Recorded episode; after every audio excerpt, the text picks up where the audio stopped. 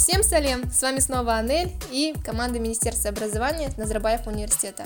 Это 13 выпуск, и сегодня у нас в гостях Полина Лень. Данный подкаст будет особенно интересен тем, кто находится в начале своего исследовательского пути, а также тем, кто хочет заниматься наукой и исследованием на Назарбаев университете и не только. Также Полина расскажет, что такое биоинформатика, о ее перспективах и применениях. Всем приятного прослушивания!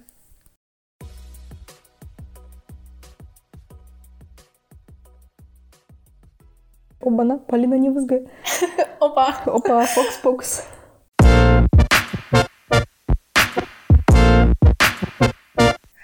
Всем сәлем! Сегодня у нас в гостях министр исследований и инноваций, студент третьего курса, факультет биологии Полина Лень. Сәлем, Полина! Расскажи, пожалуйста, о себе. А, всем привет, ребята! Надеюсь, это будет интересный подкаст, и вы не уснете, как на лекциях на онлайн-семестре. Да, в принципе, я закончила Назарбаев интеллектуальную школу в городе Усть-Каменогорск. Сейчас я такие, боже, где это? А, вот, поступила на Дайрект в НУ. Вообще были такие, конечно, как у всех, грандиозные планы ехать за границу. А, но мне не помешал коронавирус, как бы я могла бы отмазаться этим, но на самом деле просто не было финансирования. Я решила подать в НУ. Вот. И пока даже была на первом курсе, все еще старательно пыталась подать документы куда-то еще. Но вот третий курс, я все еще здесь, как можно видеть. Um, учусь, да, на факультете uh, биологии, занимаюсь ресерчем в лаборатории доктора Бартеневой и являюсь министром. Вот, еще я из странных фактов, да, майнерю в КС, uh-huh. uh, и на первом курсе uh, была мембером школы Алем. Uh, возможно, кто-то из ребят, кто занимается программированием, что-то об этом слышал. Это новая школа программирования, которая открылась на Экспо. Работает uh, по системе peer-to-peer. Там нет учителей, мы просто туда приходим, нам дают задания, мы друг друга проверяем, друг друга консультируем. И все это на волонтерской основе? Uh, да, то есть школа получила грант, uh, и от студентов не берут никакие деньги. То есть они там учатся только за то, что они помогают друг другу и проходят какие-то задания и двигаются. То есть вот. А на первом курсе я там активно занималась. Вот потом как бы программа начала немного э, усложняться, стало, стало меньше времени. И вот я уже КС просто беру теперь в университете. Вот. А Лемом так э, периодически занимаюсь, но уже не так интенсивно. Ну, это был такой good start. Да, очень помог на самом деле проект, потому что курсы вот по CS, которые интро, 151, 152. О, да. Это потно было, но благодаря Лему я их закрыла прилично. Круто. Кстати, надо отметить, что, по идее, для многих здесь, особенно директников, Назарбаев университет был такой план Б. Но теперь все вот здесь, они добиваются таких крутых достижений. Кто-то там министр, у кого-то research классный, у некоторых статья публикуется. У кого же? Да. И все равно, и начинаешь уже любить всей душой этот университет. Я заметила, я тоже сначала хотела подать в Америку, mm-hmm. и, mm-hmm. ну, и что скрывать, да, Америка. А, и вот когда я уже здесь учусь второй год, я поняла, что, типа, ну, блин, для меня это лучший вариант. Все свое, все классно, и вроде нормально, и круто. Ну, блин, я полюбила Назарбаев университет. Спасибо, что пришла. И давай... Да, не за что. И э, давай уже начнем задавать. Да, конечно. А, кстати, вот еще, пока мы не отошли от темы, просто для ребят, может, кто-то из аппликантов будет смотреть, точнее, слушать этот подкаст. Я говорила с многими профессорами, и из их слов в Казахстане, вот в нашем университете, в Назарбаев, очень большое преимущество есть для андеградов. То есть, во-первых, потому что это бесплатное обучение на гранте, э, и, во-вторых, эм, факультет, то есть состав педагогический, они очень радушно принимают всех андеградов в свои лабы, в свои проекты. То есть э, это не мировая практика. Да. Так не делают в Америке. Там очень сложно андеграду попасть в лабу. Это, возможно, будет какой-то, э, какая-то летняя стажировка максимум. Mm-hmm, не, факт, максимум. Что, не, не факт, что оплачиваемая, да. Вот, поэтому те возможности, которые именно для бакалавров у нас есть, это очень круто в сравнении, если... Да, да, у нас вообще образование на уровне идет такое. Ребята, поступайте в НУ, да? Это не реклама. Мы просто любим наш университет. Окей, классно. А ты вообще занимаешься биоинформатикой? Да. И ты планируешь в будущем заниматься этим? Um, да, то есть я беру сейчас major в био и minor в CS, но это больше скорее um, для галочки, потому что, ну, по факту, когда смотришь, кто поступает на PhD, либо на master's биоинформатику, это либо чисто биологи, возможно, uh-huh. даже с уклоном в химию, а, либо чисто программисты. Uh-huh. Вот, то есть, ну, обычно а, те, кто программисты, они берут мастерса, идут в индустрию писать всякие программы. Ну да. А, биологи, которые ходят в биоинформатику, они в основном занимаются ресерчем. Вот, но я решила, если у меня есть такая возможность, начать сразу погружаться в КС э, с бакалавриата, Вот, но э, в нашем университете называться биоинформатиком сложно, потому что так или иначе ты все еще просто биолог. Один курс по биоинформатике не делает тебя биоинформатиком. Конечно. Вот, да, но э, если смотреть прям далеко в будущее, то, наверное, да, это сфера, в которой бы я хотела поработать. Но, опять же, по большей части это инструмент. То есть очень э, сложно сказать, что биоинформатика — это вот отдельная какая-то настоящая инстанция, которая сама по себе что-то исследует. Это очень большой набор инструментов и знаний, которые можно в других э, сферах применять. Вот, поэтому я, наверное, еще не совсем определилась с сферой research а. Возможно, это какая-то молекулярная фундаментальная биология. Вот, но как инструмент э, моим фаворитом однозначно будет биоинформатика. Да, согласна. Во всех исследованиях сейчас такой большой недостаток вот людей, которые шарят и за биологию, и за CS. Верно. Да, и сейчас, я думаю, ты попала прямо в точку и в нужное время, когда как раз это начинает развиваться у нас. И вообще очень классно. Окей, а что вообще такое биоинформатика? Да, и с чем его едят? Что это такое? А, ну, вообще есть несколько таких подразделений. Эм, ну, если говорить прям большими какими-то кусками, есть uh, Structural Bioinformatics. В основном занимаются моделированием каких-то молекул. Вот в фармацевтике это очень популярно. Uh, когда создаются какие-то новые лекарства, какие-то новые препараты. И вообще, когда изучаются um, взаимодействия между какими-то молекулами, скажем, белками, uh-huh. всегда применяется моделирование. Тут биоинформатика, то есть вступает в бой. Uh, есть более такая ну, скорее всего, очевидная биоинформатика, которая всем приходит на ум, это э, перебор генетического материала. Вот, то есть из-за того, что количество генетического материала, оно просто гигантское, э, умом его не постичь, просто руками это не да. перебрать. Э, вот, используют различные программы, алгоритмы вот, для анализа этих данных и, соответственно, их какой-то биологической интерпретации. Угу. Вот, и вот сейчас в этой сфере очень много Э, скажем так, оверлапов с learning mm-hmm. и artificial intelligence. То есть из-за того, что как раз данных много, и люди уже не пытаются их понять умом, они просто пытаются найти какие-то паттерны. Да, шаблоны. Шаблоны, да, которые, то есть, э, можно потом как-то в биологическую какую-то формулировку э, интерпретировать. Вот, mm-hmm. и вот тут тоже работает биоинформатика. То есть классическая биология уже совсем принимает другой вид, да. И она поглощает в себя, даже в натуре поглощает в себя остальные науки, использует их просто как инструменты. То есть это гигантская сфера, в которой... Toxic наука, которая использует другие науки в своих целях. Да, это гигантская сфера, которая в дальнейшем будет еще больше развиваться, и мы надеемся, что все это будет классно. Кстати, даже а, вот будущее, когда, скажем так, прогнозируют количество заболеваний коронавирусом. Это же тоже занимается биоинформатикой? А, ну, тут скорее больше статистика обычно Статистика. Идет. Ну, и здесь как бы тоже есть твоя часть. А, ну, скажем так, статистика — это неотъемлемая часть биоинформатики. Угу. Вот. А, но вообще я бы не сказала, что то есть прогнозирование заболеваемости — это прям чистый биоинф, это скорее вот именно математическое моделирование. Угу. Вот. Но, как и в, любом, в любой сфере, где при, принимается э, применяется математическое моделирование, нужно понимать контекст проблемы. То есть если мы говорим о эпидемии, конечно, нужно знать биологические какие-то основы этой проблемы. Ну, в биоинформатике также. То есть можно эм, знать со стороны математики какие-то алгоритмы, mm-hmm. понимать, как они работают, понимать там, как э, вычислять distance in the matrix или еще что-то. Но если ты не понимаешь, как перенести эти методы на биологию, будет вот, ну, скажем так, неполноценное использование предмета. Да, конечно. Но вот по поводу, кстати, поздравляю, у тебя недавно вышла статья. У, да, похлопаем. Как раз на эту тему. Насколько я понимаю, вы изучаете что? Что там у нас? Метаанализ of coagulation. Да, то есть э, было очень много статей уже на самом деле написано по поводу того, что э, маркеры коагуляции, то есть коагуляция это свертываемость крови, э, есть несколько буквально там 5-7 э, маркеров, которые из э, анализа крови можно вытащить э, и посмотреть, э, как они варьируются в зависимости от тяжести заболевания пациента. В нашем случае заболевание это ковид. Многие вирусные заболевания э, были определены, ну, то есть многие вирусные заболевания вызывают какие-то disbalances mm-hmm. в параметрах свертываемости крови. Но так как ковид э, навел такой ажиотаж в мире науки, было очень много публикаций о том, что а, такие параметры, как дидимер, фибриноген, угу. там, протромбиновое время и так далее.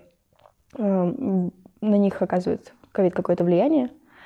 А, и по параметрам можно следить или даже предсказать, как пациент будет болеть. Угу. Вот. а, И в чем преимущество мета-анализа? То есть есть статьи, которые клинические исследования проводили, какие-то собирали когорты, а, 100 человек, может 200 человек. Но это обычно одна какая-то больница одного города.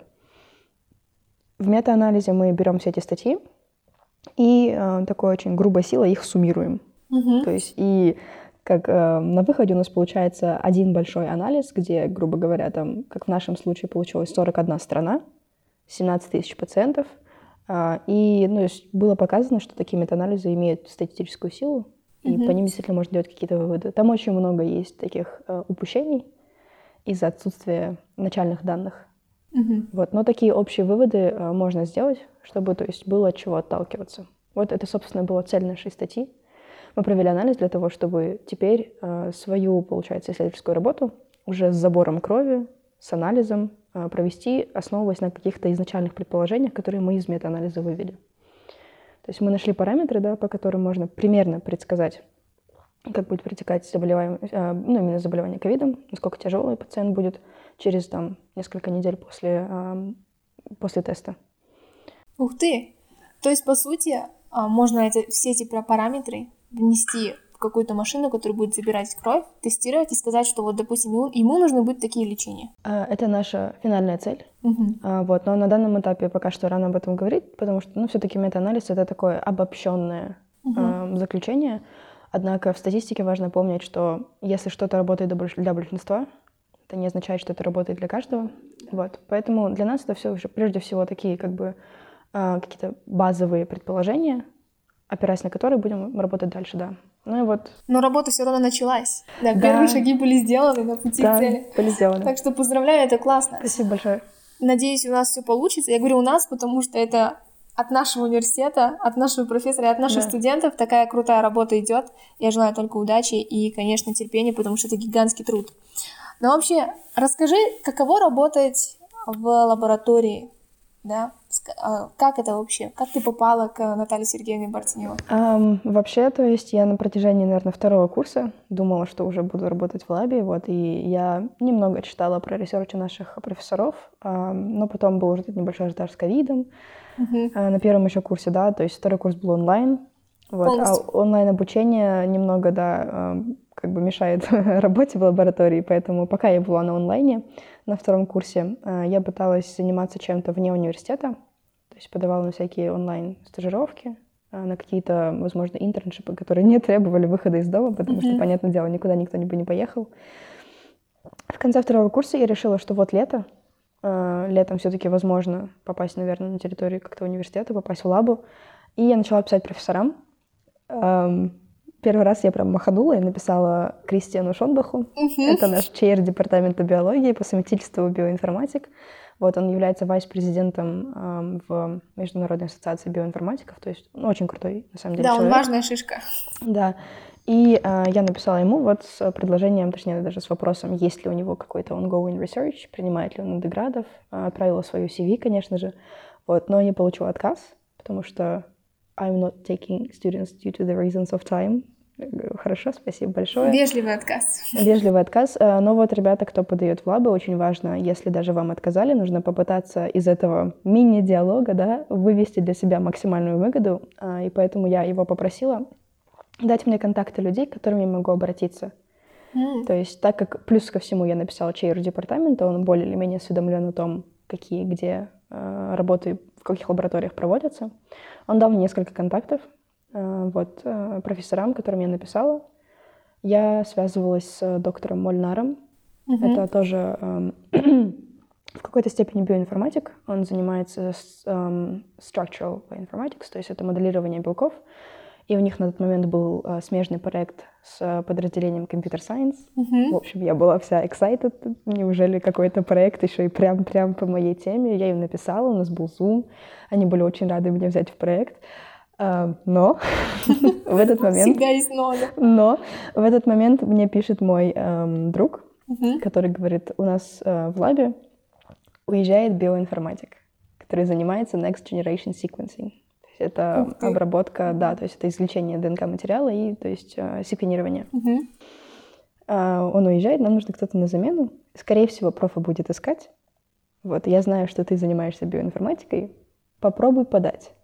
Вот. Но она сейчас очень занята, возможно, она тебе не сразу ответит, но вот попытай удачу, да? Вот, я сразу же пошла на ресерчную еду KZ, загуглила проф и начала смотреть все, чем она занимается. А я была в огромном удивлении, потому что на самом деле, как оказалось, да, У нее богатый experience. это настолько большой багаж знаний ходячий, да, то есть на самом деле наш профессор, она была lecturer в Гарварде, в Medical 18 лет. School. Ну, сколько она сказала? Да. А, то есть она закончила один из лучших вузов России, потом училась, работала в Гарварде. У нее вообще американское гражданство. Я была в шоке, потому что это Наташа Бартенева. Да, Да, и она еще бегло говорит по-русски, и по ней не скажешь. да и в общем, а, я, конечно же, была прям в восторге от возможности поработать с таким PI. А, Наталья Сергеевна, большая любовь к вам. Я подала к ней в лабу, я написала тоже письмо, прикрепила свое CV. и очень важно показать, что человек, который подает в лабу, особенно undergrad, он а, понимает, что не будет сразу там, заниматься каким-то супер индивидуальным research ем и делать какие-то суперсложные эксперименты. Там взрывы, наука. Да, то есть обычно, когда вы приходите первый раз в лабу, вам дают literature review, Обязательно. дают, вам дают анализ и говорят вперед. А, И я, в принципе, так и написала в письме, что я прекрасно понимаю, как это работает, вот, что мне мне просто нужно поднабраться experience а. Если это literature review, пожалуйста, если это обзор еще какой-то, я только за. А, И несмотря на предупреждение моего друга, который сказал, что ну ты подожди пару недель, она занята, мне на следующий день приходит от нее ответ Мгм. с приглашением на Zoom. У меня там красное лицо, пульс под 120. Я такая, вау, ничего себе. Все, мы с ней встречаемся, и она сначала задавала такие общие вопросы, и потом просто straight to the point. а, Знаете ли вы такое, что такое метаанализ? А я не знаю, что такое метаанализ. Правда, как оказалось, я делала какое-то подобие на одном из курсов в нашем университете. Это был science writing. Мгм. Нам нужно было написать какой-то мини-пейпер. Но там был уклон на письмо. Вот, но а, моей целью был некий метаанализ. Но тогда я говорю, нет, я ничего не знаю. Вы брали статистику? Я говорю, брала, но а, сейчас, возможно, некоторые меня поймут. Скорее, это будет третий, четвертый курсы. Я закрывала статистику у Айнур Разбековой. Мгм. Вот, а, профессор, а, к сожалению, покинул нас во второй половине курса, ее, ее заменили. В общем, курс был очень хаотичный. М. Вот. А а, кто у тебя был второй профессор? а, у меня был Женисбек. Мгм. Вот. а, Этот проф был очень классный, он пытался нам всю программу объяснить за полсеместра. Мгм. Вот. Но курс был очень интенс. А, Я ей сразу призналась, что статистика у меня базовая, что метаанализами никогда не занималась. Но почему-то вместо какого-то базового задания она мне сразу сказала, хорошо, у тебя две недели, а, собери мне примерные статьи, напиши мне типа workflow метаанализа, составь диаграмму и подбери примерные методы по литературе, которые можно использовать. Через две недели мы встретимся и посмотрим, И как у тебя посмотрим, да. успехи. Табличку, покажи мне табличку статей. Примерно так. Ну, не совсем табличку статей, но что-то вот Мгм. такие другие как бы метаанализы я могла посмотреть. В общем, накидать примерный план. Вот мы с ней через две недели встретились. Она такая, отлично, жду вас в июле в лабораторию. Ух ты, это очень интересная история.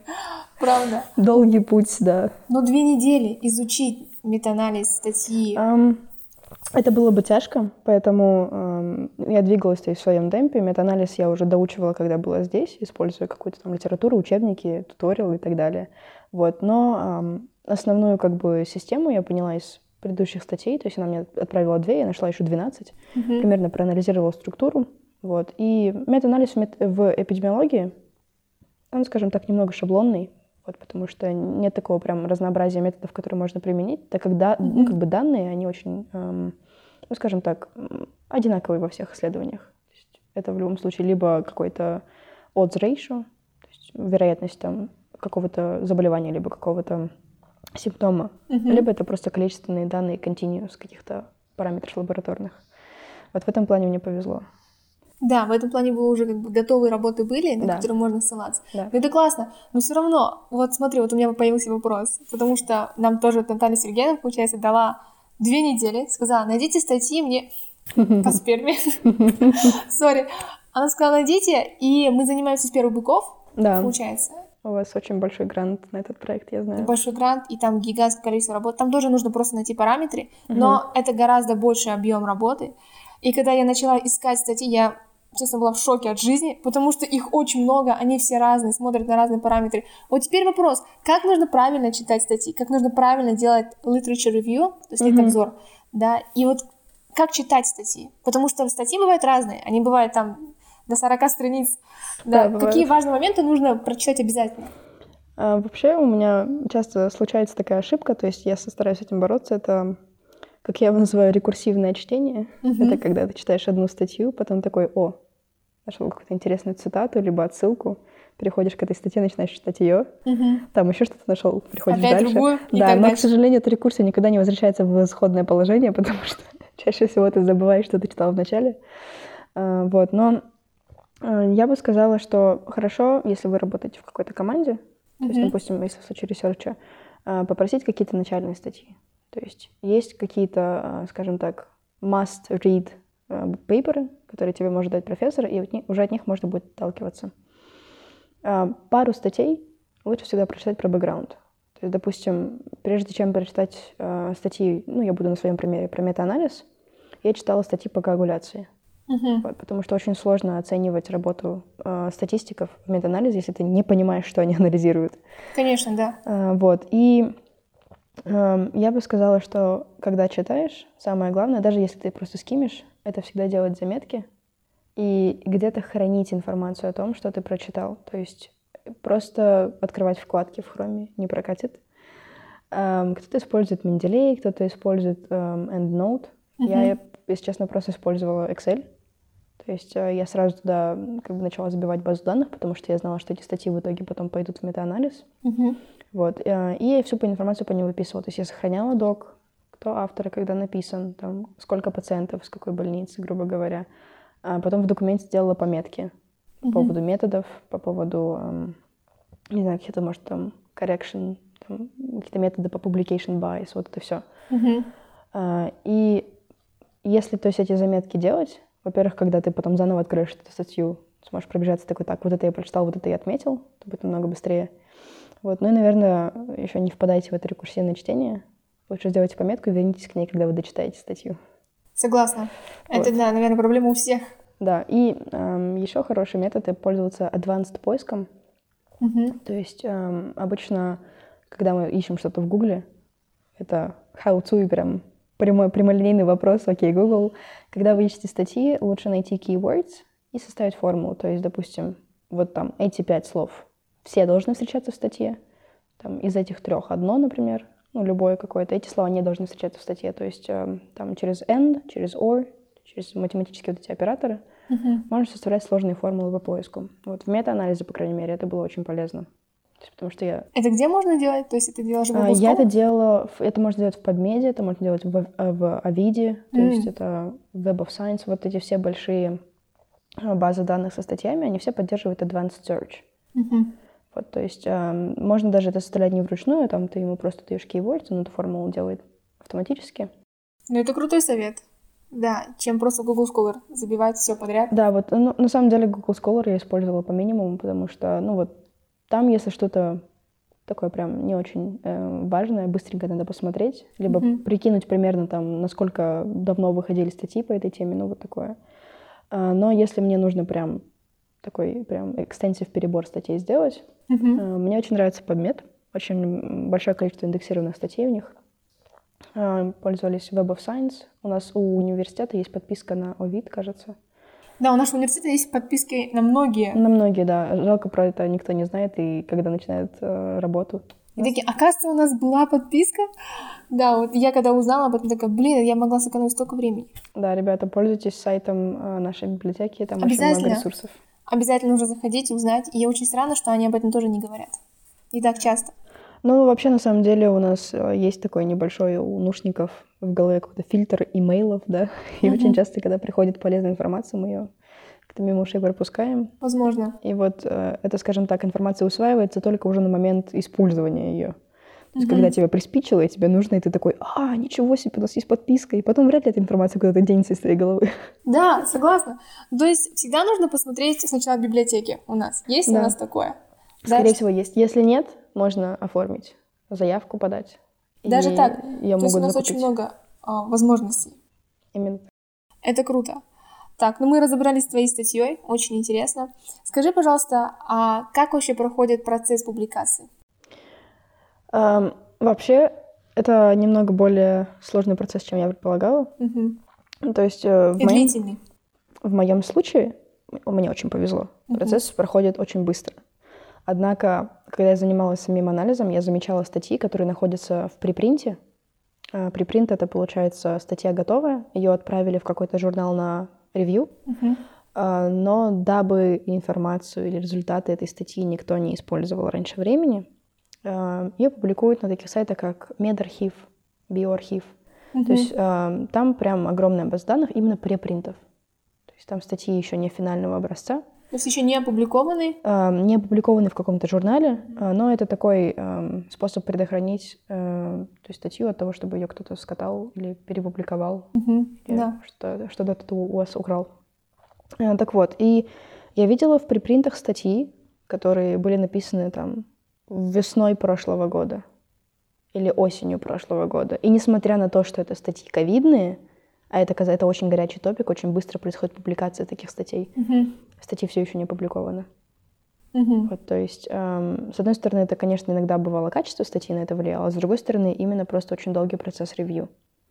Вот, Да. Поэтому, если вы написали статью, ребят, можете смело браться за следующую, потому что Это долго? это, это, это очень за- займет много времени. А, Но в нашем случае, то есть я уже буду говорить из своего experience а, что Да, это будет более credible информация. Ам, Во-первых, фи Да. в каждый журнал, он, он разный, но чаще всего это такая достаточно круглая сумма денег. То есть э, публикация статьи зависит от финансовой возможности вашего PI, Principal Investigator. То есть в Мгм. нашем случае это вот эм, Наталья Бартенева, Мгм. Наталья Сергеевна. Вот, эм, она, то есть это полностью вопрос взяла на себя, мы даже его не касались. А, Но если, то есть, какие-то вот финансовые сложности, это тоже как-то, возможно, замедлит публикацию статьи. Ам, Самое главное — это подготовить правильно отформатированный манускрипт. То есть у каждого журнала есть шаблоны, которым необходимо следовать. То есть есть прям канон того, как выглядит манускрипт статьи. То есть там пронумерованные строчки, Да, А, то есть там там- свой регламент. да, таблицы figures всегда идут в конце, то есть референсы определенного формата для определенного журнала. Ам, заголовки, то есть в определенном там порядке определенного тоже ам, там формата табуляции, вот это все. Мгм. То есть это все необходимо не потому, что они все вредные сидят в журнале в, э, в editorial, как бы, да, кабинете, а потому что обычно, когда статья потом форматируется, она делает, это делает программа автоматически. И чтобы правильно вашу статью считать, там все должно быть по формату. Вот. Поэтому это занимает очень долго времени, очень много времени, на самом деле, Мгм. что нужно 300 раз ее перечитать и убедиться, что там нигде параграф никуда не укатился, нигде таблица не съехала, там цифры не перекрылись. Конечно, потому что это опять займет время, чтобы Да. это исправить. И потом вам могут просто не дать это исправить, и придется ждать ревью, чтобы потом там через, не знаю, месяц-два опять все эти ошибки перепроверять. Да. Вот. а, И когда все манускрипты готовы, все вот а, картинки, все подписано, все загружено на сайт, первый этап — это проверяет эдитор, то есть вам назначается какой-то человек, вы знаете его имя, да, обычно это кто-то, кто разбирается хорошо в вашей сфере, в теме вашей статьи. Она делает preliminary review и назначает двух а, людей, которые инкогнито будут вашу статью проверять и давать какие-то комментарии.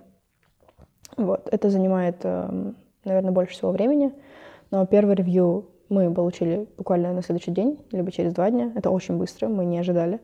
И вот второе ревью пришло пару дней назад.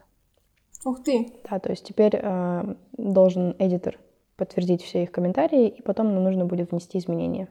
То Мгм. есть где-то, возможно, добавить какой-то дискашн какого-то поинта, возможно, где-то референс там вставить, в общем, э, такие моменты подкорректировать. И после этого то есть, еще одно будет ревью, там пару этапов, вот, и публикация уже будет в... Ну, скорее всего, будет опубликована на сайте, и потом в каком-то issue. У нас special issue for um, cardiovascular diseases. Мгм. Вот. Классно. То есть сейчас твоя статья где находится? А, Мы ее подали во Frontiers, Мгм. а, вот не в типа original, а у него есть всякие branches. Мы подали в Frontiers а, в cardiovascular medicine. Окей. И когда уже все будет закончено, Она будет там висеть она на уже сайте, будет да. опубликована там. Да. Это классно.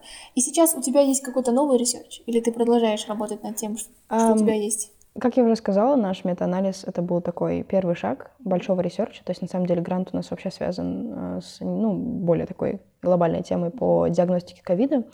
Сейчас э, мы ждем некоторые реагенты. Э, это и... тоже очень длительный процесс. Это очень длительный процесс. Э, и meanwhile э, мы делаем еще один промежуточный шаг, где мы уже сами собираем данные у пациентов из Казахстана. Mm-hmm. И тут я тоже пока что э, разбираюсь со статистикой, то есть нам нужно будет проанализировать эти данные, которые у нас есть. Мы взяли намного больше параметров, мы будем смотреть различные корреляции. Эм, и также вот с буквально этой недели я еще буду заниматься в WetLab. Угу. Вот, наконец-то. Наконец-то, да. То есть до этого я в основном была занята статистикой, именно по нашему проекту.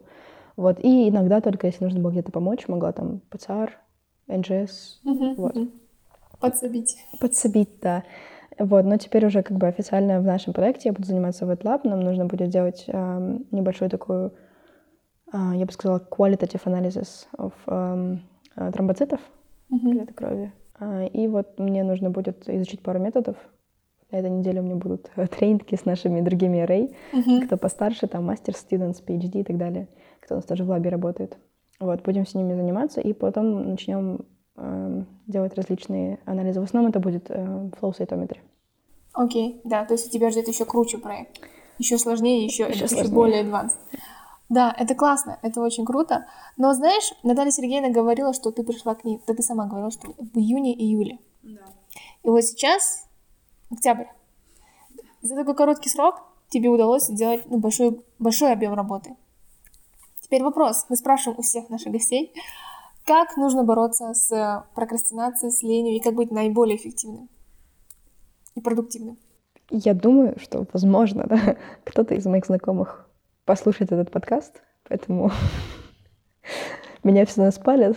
Я сразу скажу, ребята, я прокрастинирую как нехороший человек. Очень много. То есть прокрастинация — это, ну, то есть большая проблема, у меня она есть. А, и у меня бывают, скажем, такие прокрастинационные качели, да. Я не знаю, как это правильно назвать. Это какой-то новый термин. А, да, то есть у меня бывают периоды, а, обычно они такие, как волнообразные. Я очень замотивирована, я хорошо работаю, то есть для меня прям абсолютно нормально сесть три часа, прочалить какой-то предмет, делать конспект, читать презентацию, вообще ноль желания отвлечься, даже на еду, да. Даже? Да, но мне очень сложно это состояние поддерживать, то есть я не умею так вот типа напрячься, расслабиться. То есть я прям до талого работаю, и потом постепенно начинает появляться все больше и больше желания там полежать, посидеть в телефоне. Что-то открыть, посмотреть. Да, что-то, да. И потом в итоге как бы я скатываюсь до какой-то точки, когда я прям уже больше прокрастинирую, чем учусь. В этот момент я э, либо такая разговор с самой собой, да, настраиваюсь на то, что надо как бы поучиться, напишу все, что нужно сделать, впадаю в шок и начинаю это делать, либо там, не знаю, смотрю какие-то видео на ютубе по поводу вот эм, эффективного обучения, там всяких каких-то полезных habits и так далее.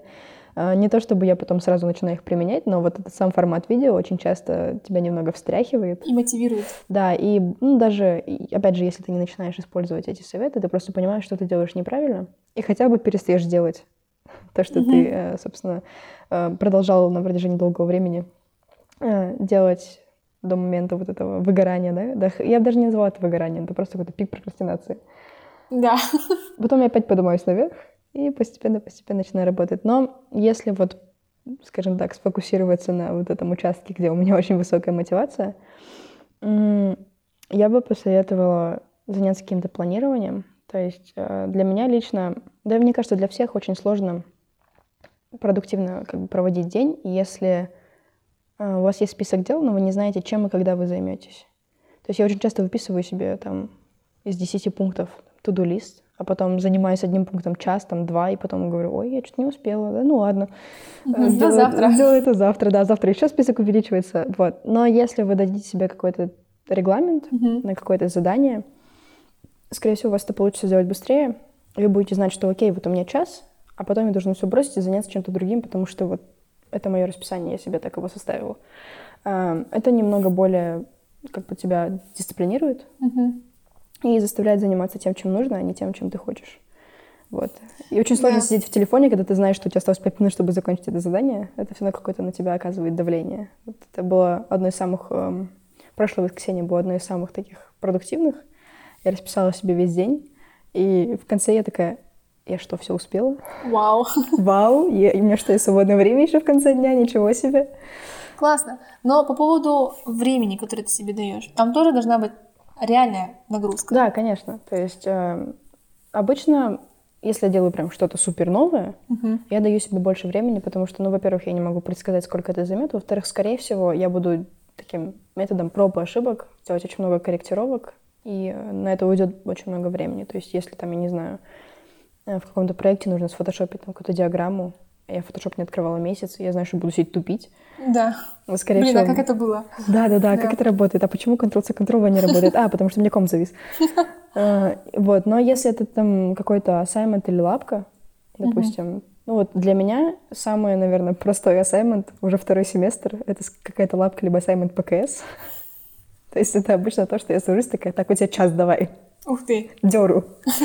Вот, но в итоге я могу потратить там, допустим, полтора или два, вот поэтому я всегда даю себе такой небольшой а, адванс во времени, потому что нужно там протестить, что-то проверить, потом кто-нибудь умный напишет что-нибудь в чате, и ты такой, блин, я об этом не подумал. Точно, точно, да. Вот. а, Но, опять же, если это какое-то здание, которое я знаю, сколько у меня занимает, я стараюсь это время немного сжать. Да, то есть если ты в новой сфере, ты сначала Там должен... нужно дать побольше себе времени. Да, изучаешь почву. Такой, ага, понятно, вот тут я больше всех туплю, Да. на это больше фокус, Да, и на это больше времени. да. Да, то есть, вообще, знаешь, я так заметила, а, ты у нас уже третий гость, мы всегда спрашиваем про прокрастинацию, про лень, вообще, как это происходит, и все они говорят, что они великие прокрастинаторы. То Да. есть, абсолютно. Это обычные вещи, и нет никакого, я не знаю, секрета или секретного ингредиента, который поможет тебе в дальнейшем от от этого избавиться, так не получится. То есть все, что вот говорят, да, это настоящее искусство. Научиться контролировать свое время, это искусство, Да. а, которое сейчас все более и более становится востребованным в наше время. Потому что очень много факторов, на которых можно отвлечься. Мгм. Да, и сейчас а, надо просто знать себя. Вот, я только хотела предсказать. На самом деле, это очень хорошая формулировка, в которой нужно прям задуматься. Неважно, сколько вы прочитали типсов в интернете, неважно, сколько видосов посмотрели, э, к процессу вообще типа обучения и планирования своего времени нужно подходить максимально осознанно, том плане, что когда что-то происходит, допустим, ты пропустил какой-то дедлайн, или вот уже 23.45, а тебе нужно сабмитнуть проект, а ты сидишь в последней строчке и как дописываешь. То есть э, в такие моменты важно проанализировать ситуацию и понять, а почему так случилось. То есть, например, эм, я не ходила на онлайн-лекции, потому что я хотела там посмотреть их в записи. В итоге я их не успела посмотреть, и вот теперь я не успеваю там прочитать все презентации перед Миткой. У меня такое было, я такая, хорошо, а может, ты будешь ходить на лекции? Да. В итоге я начала чаще их посещать. И, конечно, это не самый удобный для меня формат, потому что лекция идет медленнее, чем... То есть мне бы хотелось получать информацию. Согласна. Но если я пытаюсь как-то keep myself engaged Мгм. with the narrator, да, грубо говоря, то есть э, вот задать какие-то вопросы, быстро конспектировать все, что говорит профессор, я усваиваю больше информации, которую мне потом не нужно перечитывать и тратить на это два часа, допустим Да. если я это послушала за период лекции. Эм, Если мне дали, допустим, какой-то репорт, и я знаю, что вот сейчас у меня есть на него время, а вот в воскресенье я буду его дописывать прямо перед дедлайном. Да. Я его сделаю сейчас. То есть эм, у каждого человека есть такие рычаги индивидуальные. Нужно просто понять, как они работают, и пытаться их обыграть. Что Да. вот прокрастинация — это то, чего хочет наш мозг. Конечно. Им- Ему нравится залипать в интернете и смотреть на котиков, но надо с ним бороться. Да, не стоит себя ломать. Нужно просто себя обхитрить. Да, Вот это вот Для этого нужно вещь. очень проанализировать, э, там, прям глубоко заглянуть Да, подумать, блин, а вот процессы работы своего мозга и своего создания. Да. Сейчас Да, мы а уйдем куда-то, помедитируем, ребята. Сейчас, да, пауза на медитацию.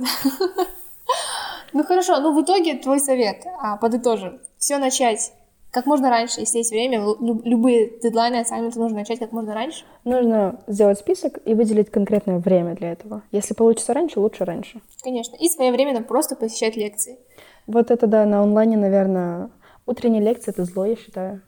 Но, да, мне кажется, это inhumane в 9 утра ставить лекции. Но, эм, опять же, вот я для себя понимаю, что лекции утром — это плохо, но если я не пойду на лекцию, я будет потом, я потом не успею эту информацию, то есть не смогу себя собрать и эту лекцию послушать или прочитать в учебнике. Поэтому я взвешиваю, говорю, ладно, вставай в 9, у тебя нет вариантов, иди на лекцию. Но это меньше из двух зол. Да. Но вот просто важно для себя понять, что для тебя вот это меньше из двух зол. Потому что для кого-то может все-таки встать утром настолько сложно, что лучше уж он встанет на час позже и потом эту лекцию пересмотрит.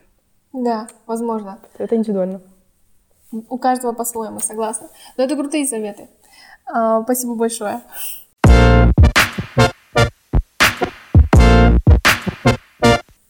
Окей, так, смотри, а может быть у тебя есть какие-то специфичные советы по тайм-менеджменту, которые вот именно для тебя работают? Или которые ты можешь применить, скажем, в любых сферах и можешь посоветовать всем? Я вот, наверное, должна сказать, что все, что я применяю к учебе, чаще всего не работает с ресерчем. Вот, то есть это я пока сидела, я это так э, для себя прикинула и поняла, что если я захожу в лабу, я не могу сказать, так, я здесь на час. За час я сделаю все, что мне нужно. Скорее всего, нет. Ты там до конца дня. Скорее всего, я там до конца дня. Пару раз даже ночевала, да, эм, из-за моих же косяков. И поэтому, наверное, если говорить про учебу, тайм-менеджмент. Ну вот то, что я уже сказала, нужно составлять подробное расписание, что и когда ты будешь делать. Эм, режим. Режим. То есть это то, с чем я сейчас борюсь, на самом деле, особенно после брейка сложно восстановиться. А, Но несмотря на то, что я думала, что для меня это ок уснуть типа в три, потом, ну, допустим, даже проспать какую-то лекцию, посмотреть ее позже, вот этот сам сдвинутый режим мне, например, не подходит. И я поняла, что мне лучше лечь пораньше и поспать там 8 часов, да, роскошь. Но я буду себя чувствовать как человек с утра, и мне не нужно будет потом в течение дня сидеть и залипать перед компьютером. Вот. Поэтому найти свой режим сна — это очень важно. И вот пока мы были на онлайне, наверное, скоро это станет не актуально, но вот онлайн был хорошим шансом именно спать эм, не то, что даже определенное количество времени, а между определенными какими-то часами, невзирая там на какие-то лекции и так далее, потому что это все можно было посмотреть, особенно если это было синхронно. В оффлайне так, скорее всего, не получится, вот поэтому нужно найти режим и прям к нему подстраиваться. Потому что когда режим не соблюдается, это лишний стресс для организма. Конечно, просто все сдвигается.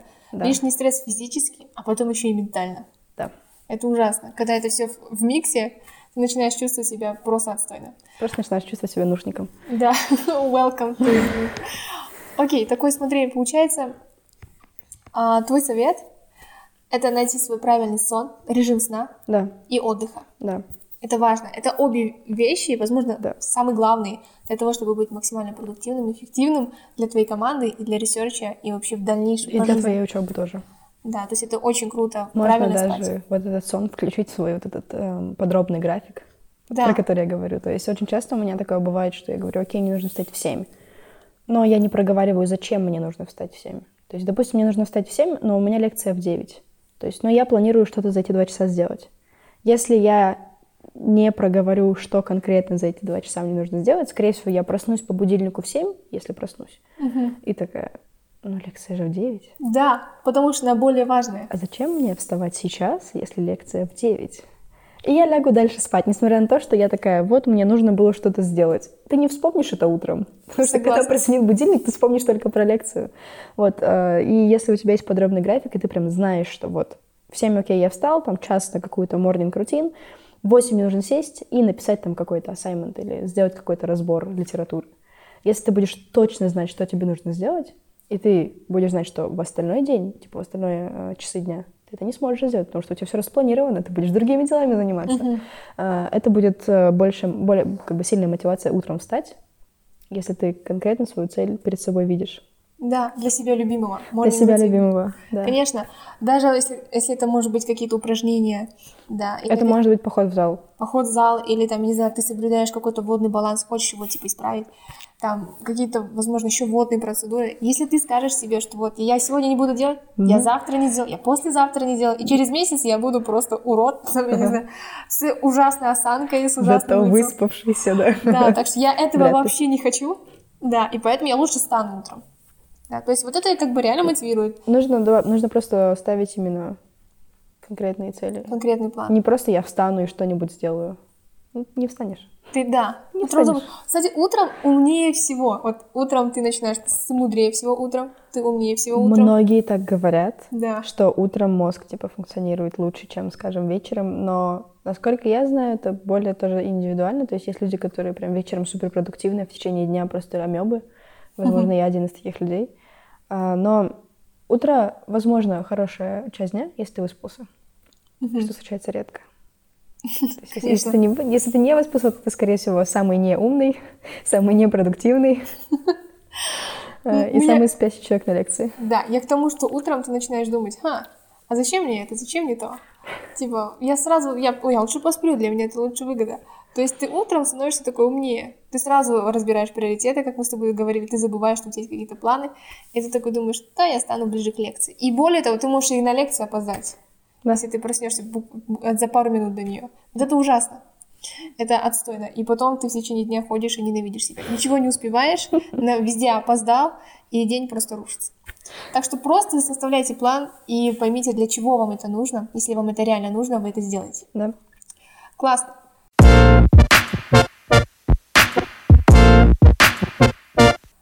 Так, теперь давай поговорим про Министерство инноваций и исследований. Ты MRI, да, ты там министр. Как ты вообще- дошла до того, что получила кресло министра? А на самом деле это не такой был долгий и сложный путь. А В прошлом году, в августе, ну, Мгм. тоже был рекрутмент, я туда попала как мембер. Вот. И, то есть, ну, нашим министром была Малика Василова. Малика, привет. А, И, то есть, мы работали как вот команда, мы работали тоже над какими-то проектами, писали какие-то там запросы в администрацию, разбирали а, кейсы студентов по чуть-чуть. И ам, так случилось, что вот наш министр эм, по как бы, собственным причинам, ей нужно было покинуть пост, то есть она не могла а, в спринге продолжить занимать это место. Вот. эм, и у нас был как бы такой повторный рекрутмент внутри министерства, то есть нам нужно было какого-то acting министра выбрать до конца года, вот, чтобы все вот эти планы и проекты, которые у нас есть, чтобы их закончить. И эм, на тот момент я такая, чего бы нет. То есть э, не попытаешься, не узнаешь. Э, Я отправила заявку э, нашему президенту на тот момент, Жене, вот что это было в течение зимних каникул, вот что если как бы вы будете рассматривать, не сами назначать, а именно какого- кого-то выбирать, ра- рассмотрите мою кандидатуру. У нас с ней потом случился такой зум-интервью неожиданный. Э, Очень сложно что-то спланировать на винтербрейке. И, Согласна. да, потом через э, где-то несколько дней она мне пишет, что позиция твоя. Министра. Да, то есть э, министром по факту я стала в январе прошлого года. Ой, этого года, в спринге. Ну, Да. Прошлый академик year. Вот. И, то есть, у нас такая началась достаточно активная работа. Мы эм, провели около семи, наверное, lab tour ов с профессорами. Это такая рубрика, мы ее выкладываем на YouTube, где проф, у которого есть какой-то research, обычно в лаборатории, то есть это, скорее всего, STEM, там, engineering, CS, Кстати, это очень интересные видео. вот, мы зовем профессоров, их array, если они хотят, э, и они рассказывают про свой research, показывают лабу. Некоторые прям с камерой ходят по кабинету, показывают всякие машинки. Вот, это, то есть это прям очень классно, когда э, подходит с таким энтузиазмом тоже к этому проекту, так же, как и мы. А у нас появилась новая рубрика 23 Questions with Array. Ух ты. Да, мы опрашиваем э, undergraduate arrays, которые работают в лабе, и вообще, как они к этому пришли, тоже, как они попали в лабу. Эм, чекайте в Инстаграме на MRI, да, Э, пиар. Вот, э, и мы написали Research Handbook. Это Да, да. гайд для андеградов. Тоже там всякие советы. Очень полезный документ. Вот, мы его будем обновлять. То есть мы к концу вот этого семестра хотим сделать такой небольшой апдейт, пару туда пунктов добавить, пару сайтов обновить. Вот. Ну и вообще, то есть у нас было очень много таких задумок, и мне показалось, что заниматься такой работой — это kinda благородно, то есть это... Когда ты слышишь, что студенты находят лабу после твоих лабтуров, либо эм, у них получается там связаться с профессором, получить от него какой-то позитивный фидбэк, или там кто-то задает вопрос, ты такой, я же знаю ответ, я же могу помочь, да, то есть э, на самом деле поиск информации — это такое, ну, ответственное дело, Конечно, да. не, не все любят это делать, то есть многие хотят лучше просто спросить, узнать, Мгм. э, не прилагая к этому, к этому усилий, но есть такая информация, которая действительно очень недоступна, то есть э, для нее, до нее прям нужно долго докапываться, хотя она должна быть открытой.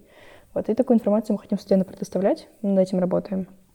И это вот, классный contribution вообще да, для всех и студентов. Вот мне кажется очень классно, что у нас э, в самом министерстве есть где-то 3-4 человека, которые работают RA. Угу. И важно, чтобы именно такие люди делились вот опытом и, ну, как-то эм, сделали какой-то вклад в развитие вот этого как бы research э, community, research initiative в нашем университете. Uh-huh. Вот, то есть, э, когда я вступила в прошлом году, я не была э, research ассистентом, и то есть даже несмотря на то, что я очень старалась, многих деталей я не знала. Вот, но сейчас, когда я сама работаю в лабе, есть много инсайтов, которыми я могу поделиться. То есть ты как первоисточник? В каком-то смысле, да. Либо я просто знаю, к кому обратиться, так сказать, uh-huh. знаю этот первоисточник, вот, и могу как-то его, то есть приобщить к этому делу. И вот, да, весной, когда нас распустили, после окончания семестра, у меня был выбор, подаваться или не подаваться еще раз. Угу. Я решила, ну что, так полгода? Интересно. Да, это что-то несерьезно. Это несерьезно, вот. И я решила переподаться. Думаю, если там не будет более крутых, э, серьезных кандидатов, вдруг повезет.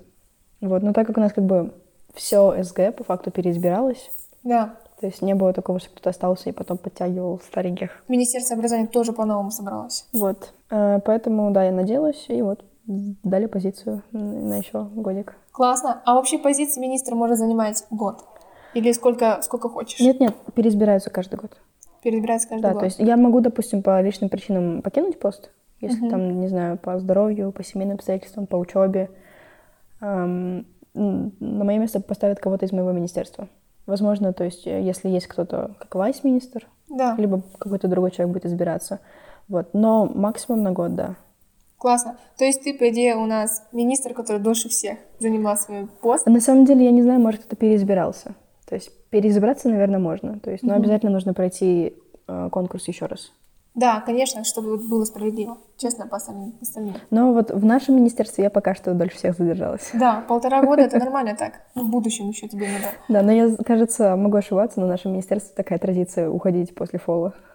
Да? Кажется, два министра предыдущих так сделали, да. Ничего себе. К сожалению, так не работает в Министерстве образования. Я ни на что не намекаю, да. Окей, классно. Но вообще, а какие у тебя ожидания от этого? Зачем тебе нужен этот опыт? Ну, как бы это глупый вопрос, возможно, да, но все равно, как бы, может быть, у тебя какая-то цель есть конкретная? Um, что ты ожидаешь от министерства? Ну, на самом деле есть, конечно, как бы цели, которые направлены в общество, а есть цели, которые направлены в себя любимого. В себя любимого, да. То есть, э, во-первых, пока я министр, то есть э, в каких-то случаях я первоисточник, uh-huh. а в каких-то случаях я первым получаю информацию. То есть все же, когда ты крутишься, общаешься с администрацией, какие-то там апдейты, какие-то новости, какие-то... Ты знаешь первый. Какие-то, даже если не скажем инсайты, а просто какие-то детали процесса, да, ты узнаешь первый. То есть, возможно, студентам этого типа и не нужно знать, потому что им, им это не интересно, им не, им не интересно, как работает бюрократическая машина. Ну да. То есть им не важно, как, когда проходит заседание, там, кто на нем сидит и так далее. Uh-huh. Вот, но а, когда ты информацию получаешь, то есть у тебя как-то расширяется видение, ты можешь ну, более, скажем так, эм, объективно оценивать ситуацию, которая вот происходит там у меня же в лабе, например.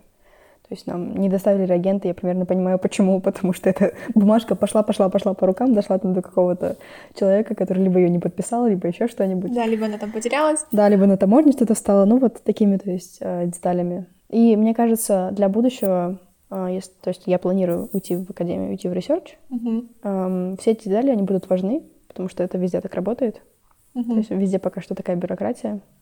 К вот, сожалению. Да, и вот эти элементы процесса, мне кажется, нужно знать. Um, во-вторых, то есть делиться информацией, ну, для меня всегда было, ну, я не скажу как приоритетом, но таким делом, скажем, для души. Uh-huh. То есть если у меня есть какая-то информация, я могу со всеми ей поделиться, я могу что-то для других сделать, я это делаю всегда с удовольствием. Вот поэтому, если я знаю профессора, у него классный research, я могу с ним договориться, чтобы он провел какой-то там с нами lab tour или интервью. Uh-huh. Я это сделаю, почему нет? Потому что есть другие студенты, которые сидят, боже, research, кому писать, куда да, писать. что это такое? Абсолютно в танке. Вот. Да, это классно. Ну, у вас очень классно получается именно заполнять этот гэп между студентами и профессорами, потому что зачастую вот эта вот связь, почему так? Может, потому что у нас очень новый университет, студенты и у профессора, у них не очень такие тесные общения по да. поводу research. Да, но вообще у нас очень много еще как у молодого университета есть э, проблемы, то есть с организацией, там, не знаю, тех же веб-сайтов, каких-то баз данных, каких-то mm-hmm. платформ. Все это еще создается, обновляется. Создается, какие-то платформы еще не закупились, да, то есть какого-то вообще еще нет там, скажем так, именно эм, ну, как бы программного, какой-то программной связи между двумя какими-то платформами, которые мы используем. Вот. Э, и пока вот это все работает на таких костылях, эм, работа mm-hmm. нашего министерства это вот чтобы такие косяки заполнять. Вот, ну, мы стараемся. Но, опять же, очень часто мы задаем себе такой вопрос, когда у нас, допустим, на лаптуре там сидят пятеро, да, человек, грубо говоря, либо когда в конкурсе участвуют 10, да? Да. То есть, э, с одной стороны, если бы мы э, рассматривали себя как какая-то там, ну, скажем, некоммерческая организация отдельно от университета, который там главное, то есть пиар, ауди, э, как бы какой-то аудиенс mm-hmm. очень большой, какой-то контент, то, наверное, мы бы как бы от этого сильно страдали, нам бы приходилось все устраивать там всякие конкурсы, привлекать аудиенцию и так далее. Но э, мы как бы про это говорили, мы это проанализировали поняли, что на самом деле, если даже на какое-то мероприятие о research е приходит пять человек, это не проблема, потому что из большого количества студентов не все хотят в академию. То есть research — это такая абсолютно отдельная своя тема, вот, в которую уходит очень мало количество людей, ну, от общего, скажем так, mm-hmm. потока, допустим, студентов. Вот, и если мы вот этих там 5-10 человек смогли выудить дать им какую-то информацию, которая, которая для, них будет, для них будет полезна, это крутой результат. Mm-hmm. Потому что нам не важно, если придет человек, который там хочет заниматься, там, не знаю, бизнесом, и мы ему такие, хочешь послушать про research в биологии? Он такой, нет. Вот, то ну, есть, ну, пожалуйста. Ему это и не нужно, да. То есть, если есть студенты, которые именно заинтересованы в research е, угу. мы готовы им помогать. Да. Мы не настроены на большой аудиенс, то есть мы не хотим прям э, всех, всех тащить, кому не лень, да. Мы ищем студентов, которых, у которых есть вот это именно интерес собственный, и пытаемся, возможно, этот интерес зародить в студентах, у которых пока еще не решили. Угу. Вот, но для нас прежде всего важно, чтобы у студентов были возможности. Конечно, у вас очень важная работа, и, ребят, если вы этим заинтересованы, вы хотите дальше этим заниматься, или еще не знаете, нужно вам это или нет, обязательно посещайте мероприятия, которые устраивает Министерство Research and Innovation, потому что там очень классные, а, они дают очень крутые информации, даже те же самые лаптур, да, ты такой, как будто уже внутри этого находишься, и ты такой, а, я хочу туда, я хочу этим заниматься, пожалуйста, как попасть? Сразу пишите МРА, и вы не прогадаете. Yes. Но если можно написать Министерство образования, мы вас все равно направим. К Мирай, да? Направим к Мирай. Так, ну ты говорила, что со сферой своего дальнейшего research а ты еще не определилась. Ну, просто если говорить о том, что меня прям очень-очень сильно интересует и что меня прям будоражит, это вот, наверное, фундаментальная молекулярная биология. Uh-huh. То есть э, все, что когда я читаю, либо где-то слышу на лекции, и я, то есть, про себя замечаю, что то, на чем я заостряю внимание, это чаще всего какие-то вот эм, эм, такие базовые процессы. То есть что, то, что происходит там, на уровне клеток, Секреты на уровне клеток. молекул. Да, да, да, да. То есть это именно то, что интересно, но, опять же, если таким заниматься, можно 20 лет исследовать одну проблему. Да. На это нужно очень много денег, во-первых, mm-hmm. чтобы жить эти 20 лет, да, и заниматься каким-то очень узконаправленным research ем. И нужна такая очень большая усидчивость, потому что за 20 лет очень сложно не потерять интерес к чему-то. Да, да, блин, согласна. Вот, а, поэтому, то есть, я про себя понимаю, что, скорее всего, мне нужно заниматься, то есть, каким-то практическим research ем, то есть, что-то, что, то есть, будет э, давать какой-то yield, какой-то outcome, угу. чем можно будет, то есть... Что можно будет применить уже совсем да. скоро. Либо что можно будет показать, окей, то вот за вот там несколько лет я сделала вот это, а не за 20 лет я до сих пор ничего не сделала, да, угу. потому что это очень сложная проблема. Um, Поэтому да, я сейчас все еще как бы на таком перепутье. То есть я однозначно буду продолжать изучать всякие методы в биоинформатике. То есть это очень крутой тул, который сейчас очень много где применяется, и несмотря на то, какую сферу я выберу, угу. скорее всего, там будет применение вот этой компьютерной технологии. Классно, классно, что ты знаешь примерно, чем ты будешь заниматься, потому что как бы не обязательно это знать сразу, да, все равно какой бы план ты ни составила да. на будущее, Сейчас я вообще делаю статистику. Да, ты сейчас занимаешься статистикой. То есть вообще в мире науки лучше знать как можно больше всяких методов, лучше иметь как можно больше навыков. Это, это намного расширит твои возможности и дальнейшую вообще твою работу. Это крутая вещь. И круто, что ты понимаешь, что ты дальше пойдешь в академию, это точно. Да, это точно. Все, и это главное.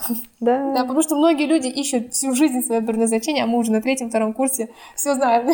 Да, ну, э, я не говорю, что, может, мне там через лет 10 наскучит, и я скажу, нет, я буду Да. заниматься чем-то другим. Но вот сейчас я прям эм, не то чтобы вот выбрала и иду, а мне прям хочется. Это прям желание от сердца. Это классно. Да. Желание, которое идет от сердца. Круто. А вот теперь у меня вот такой вопрос. Может быть, у тебя есть какая-то супер цель, супер мечта, которую ты хочешь добиться в науке? Допустим, я не знаю, навсегда избавиться от сахарного диабета, вот его не будет в будущем. Все. Или там, я не знаю, какие-то еще крутые процессы. Есть такая вещь? Ам, вообще есть очень много болезней, от которых сейчас весь научный мир очень сильно старается избавиться. То есть ну, там тот же там, ну, диабет, там, как бы Рак.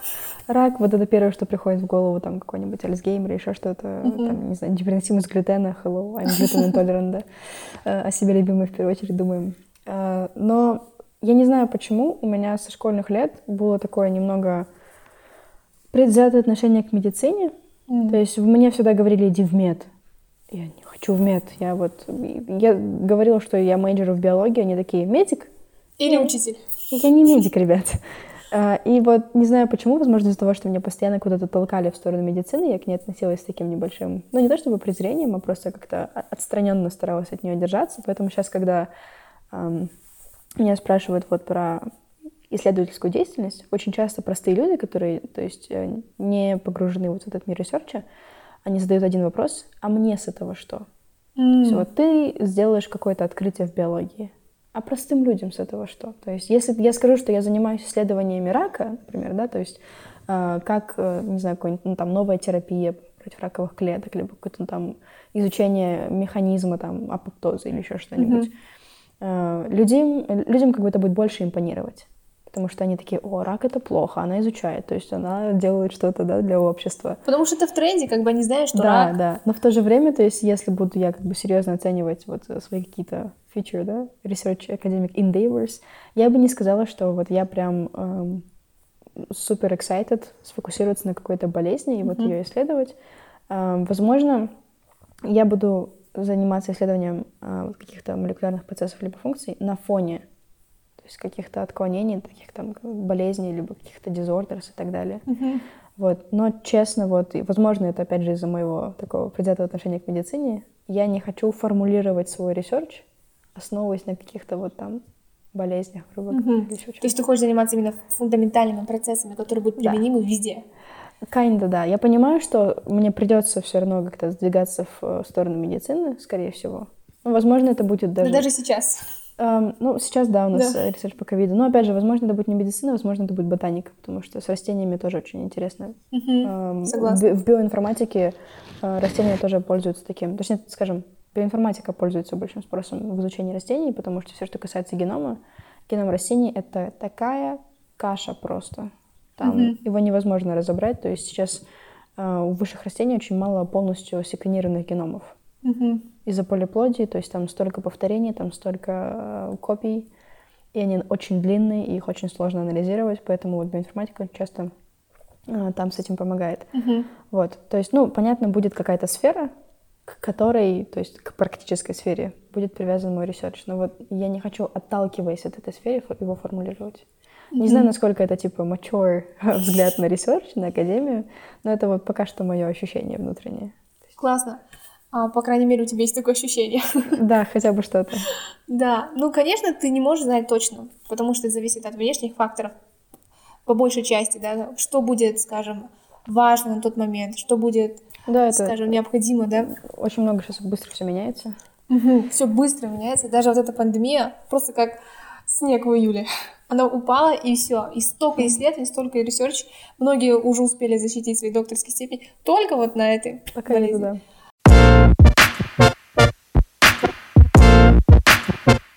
Окей, давай теперь легкий вопрос. Как ты назовешь этот подкаст? Как я назову этот подкаст? Ты просто не можешь сама название придумать, да, поэтому я попросила. Да, ну знаешь, мне очень интересно послушать твое мнение. Если что, у меня фамилия Лень. Можешь с этим поиграться. Полина Лень.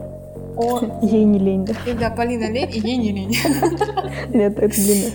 Как-то несерьезно. А, можешь, я не знаю, ленивый подкаст. Ленивый подкаст. Ленивый подкаст. Круто. Мне нравится. Эх, моя фамилия мне всегда вручает.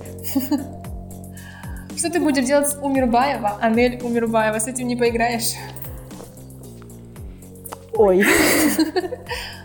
Если я придумаю шутку, я запишу и отправлю себе завтра. Окей, хорошо. Мы пока сошлись на том, что а, ленивый подкаст Ленивый подкаст. звучит круто. Хорошо, спасибо большое, Полина, за то, что пришла к нам на, с- на сегодняшний Спасибо, что подкаст. позвали. А, мы очень долго ждали этой встречи. Мы, я имею в виду Министерство образования. Окей, ну спасибо еще раз. Вам спасибо. Все, всем пока. Пока.